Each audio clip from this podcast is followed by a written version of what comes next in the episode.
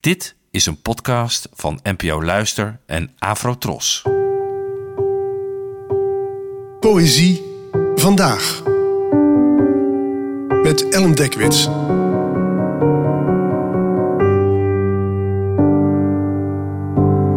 Hallo, fijn dat je luistert. Het gedicht van vandaag heet Een duistere tijd en werd geschreven door de Javaanse dichter Rangawarsita, geboren in 1802 en gestorven in 1873 en vertaald door Bernard Arps. Een duistere tijd, de zevende strofe. Leven in een tijd vol dwaasheid vergt het uiterste van de mens.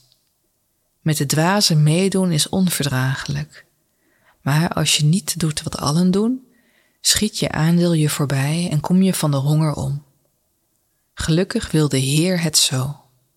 Hoe voorspoedig ook zij die vergeten, voorspoediger nog zijn zij die op hun hoede blijven. Gedichten kom je niet alleen tegen in bundels of op podia, maar ook op muren.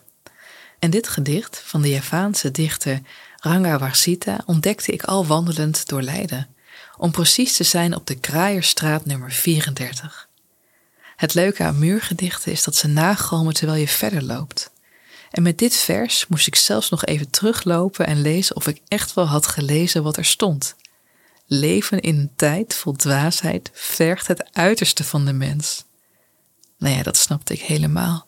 We leven in behoorlijk maffe tijden en dat kost nogal wat energie. Vervolgens worden hier de meelopers beweend, die wel met de dwazen mee moeten doen omdat ze anders van de honger opkomen. En tenslotte is er volgens het gedicht troost. Als je op je hoede blijft, zal het je op de lange termijn toch veel beter gaan. En dat is een prettige gedachte, al wandelend door Leiden.